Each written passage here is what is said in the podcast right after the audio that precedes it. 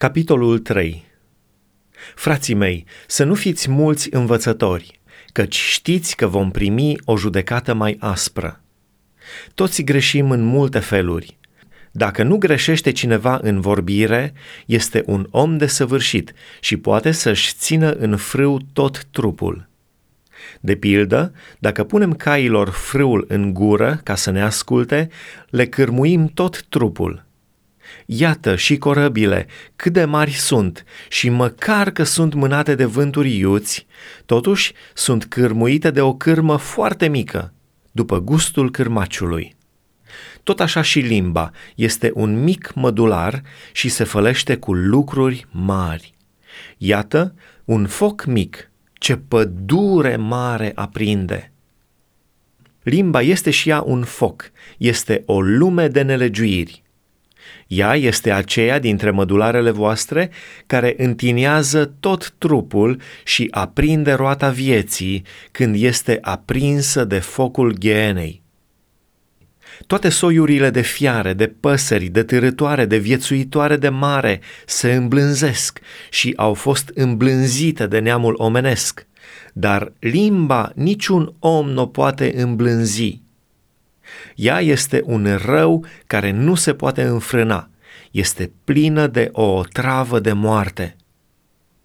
Cu ea binecuvântăm pe Domnul și Tatăl nostru și tot cu ea blestemăm pe oameni care sunt făcuți după asemănarea lui Dumnezeu. Din aceeași gură iese și binecuvântarea și blestemul. Nu trebuie să fie așa, frații mei, Oare din aceeași vână a izvorului țâșnește și apă dulce și apă amară? Frații mei, poate oare un smochin să facă măsline sau o viță să facă smochine? Nici apa sărată nu poate da apă dulce. Cine dintre voi este înțelept și priceput? Să-și arate, prin purtarea lui bună, faptele făcute cu blândețea înțelepciunii.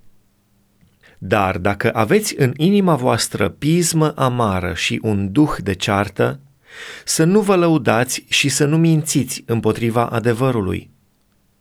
Înțelepciunea aceasta nu vine de sus, ci este pământească, firească, drăcească. Căci acolo unde este pismă și duh de ceartă, este tulburare și tot felul de fapte rele. Înțelepciunea care vine de sus este întâi curată, apoi pașnică, blândă, ușor de înduplecat, plină de îndurare și de roduri bune, fără părtinire, nefățarnică. Și roada neprihănirii este semănată în pace pentru cei ce fac pace.